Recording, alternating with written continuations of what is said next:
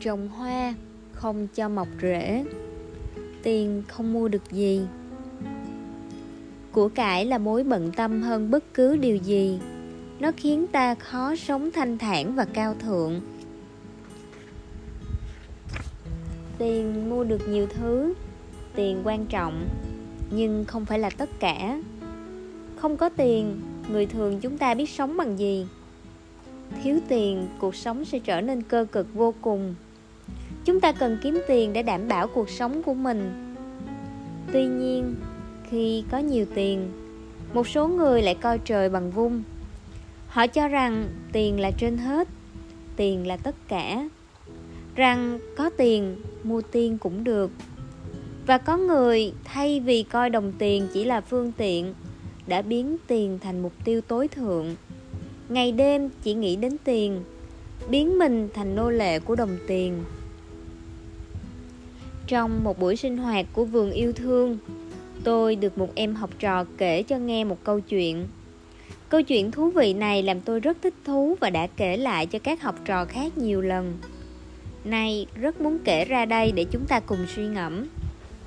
Chuyện rằng người đàn ông nọ cho cậu bé kia một tờ bạc 500 đồng mới cứng.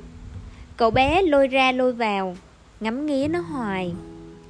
Ít hôm sau, cậu bé đem tiền mua mấy viên bi cô bán hàng nhận được tờ bạc đẹp. Tỉ mỉ xếp nó với mấy tờ bạc mới khác thành một hình ngôi sao. Rồi cô mang tặng một người bạn cùng lớp. Anh bạn học này lại tặng món quà và cũng là niềm hy vọng nhỏ đó cho một người ăn mày tật nguyền. Người ăn mày gỡ ngôi sao được xếp công phu bằng những tờ 500 đồng mới cứng kia ra Nhập lại với những đồng tiền cũ bẩn khác. Đối với ông ta, điều quan trọng lúc này là phải có đủ tiền để mua thuốc chữa bệnh. Tờ giấy bạc 500 đồng nằm trong tiệm thuốc tây dưới bàn tay sạch sẽ của cô dược sĩ vài ngày. Rồi nó được dùng trả tiền thừa cho một người phụ nữ trung niên. Người phụ nữ kia ra đường, Bất ngờ bị giật túi. Toàn bộ số tiền trong túi của chị phụ nữ chỉ đủ cho tên cướp mua được một liều ma túy, Thỏa mãn cơn vật vả của hắn. Thế rồi, tờ giấy bạc 500 đồng bắt đầu rách dần. Rách vài lỗ nhỏ. Nó trải qua bao vui buồn. Nó lại tiếp tục đi qua tay bao nhiêu người khác. Chị hàng cá, Người quét rác, Anh thợ xây, Bác xích lô, Cô bán đậu phụ, Anh xe ôm. Có lần nó còn thấm cả máu của một người lượm ve chai Do chị cào phải mảnh thủy tinh. Thế rồi, tờ bạc đến tay chị bán chè. Chị dùng nó trả lại cho cô bé ăn quà xinh xắn. Có nước da trắng trẻo. Khi về đến nhà Mẹ cô bé nhìn thấy tờ tiền đen đuổi Cáu, bẩn, nhách nhát Chị ta giận dữ nói rằng Tiền này đầy rẫy vi trùng. Chị giật lấy tờ bạc trên tay cô bé Vô tình làm nó rách đôi và vứt xuống đường. Gió thổi một nửa tờ bạc bay đến gốc cây Nửa kia bay xuống cống. Sáng hôm sau có cụ già đi ngang Nhặt lấy nửa tờ tiền ướt đẫm sương Đem về nhà. Bà cho nó kết hôn với nửa tờ tiền khác bằng miếng băng dính trong. Khi cụ già đi lĩnh lương hưu Xe đạp bị xẹp bánh hết hơi. Bà lấy tiền này trả cho anh chàng bơm xe.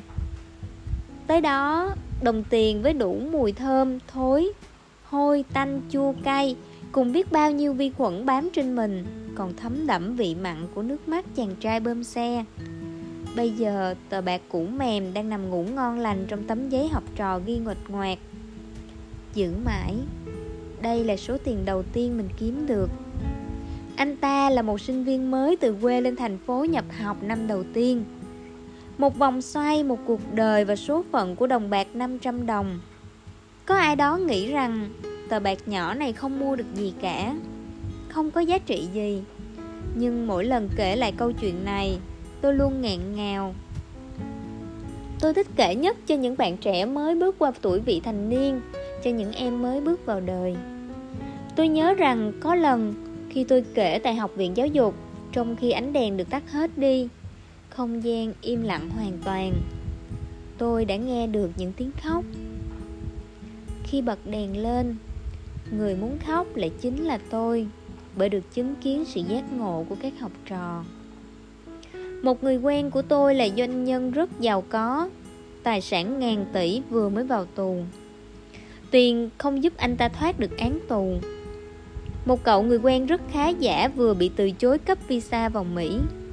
Chị hàng xóm nhà tôi vừa thở hơi cuối cùng, Vĩnh viễn đi vào cõi khác bởi không thể chữa lành được căn bệnh ung thư. Dù đã đi đủ nơi, gặp đủ thầy Tiền không mua được nhiều thứ, đúng không bạn? Nhưng đồng tiền 500 đồng kia lại là một người thầy tuyệt vời Là một bài pháp vi diệu. Thở thật nhẹ và thật sâu đi bạn. Mỉm cười thật tươi lên nào. Người đang nghe câu chuyện này.